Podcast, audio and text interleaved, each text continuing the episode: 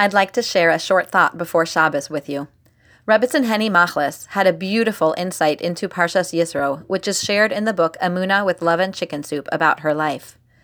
Henny Machlis taught that we know that Yisro had seven names, and we also know he had seven daughters. The seven names parallel the seven daughters and teach us that each child brings out a different aspect of the parent.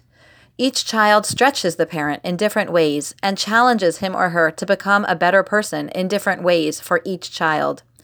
I certainly have had to grow and adapt to be a different mother for each of my children, not to mention the changes I have to make as each one grows and moves into new stages. Sometimes we may feel bad that we can't do with our younger ones what we were able to do with our older ones when they were little.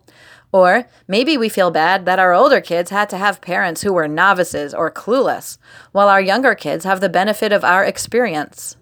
I think the lesson from Yisro's seven names is that we are supposed to be different for each child and for each stage. It isn't even a goal for us to try and do everything the same for each child. We rejoice at our growth and embrace the change as we parent each child individually.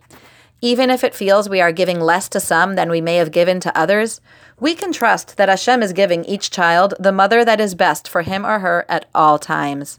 Have a wonderful Shabbos.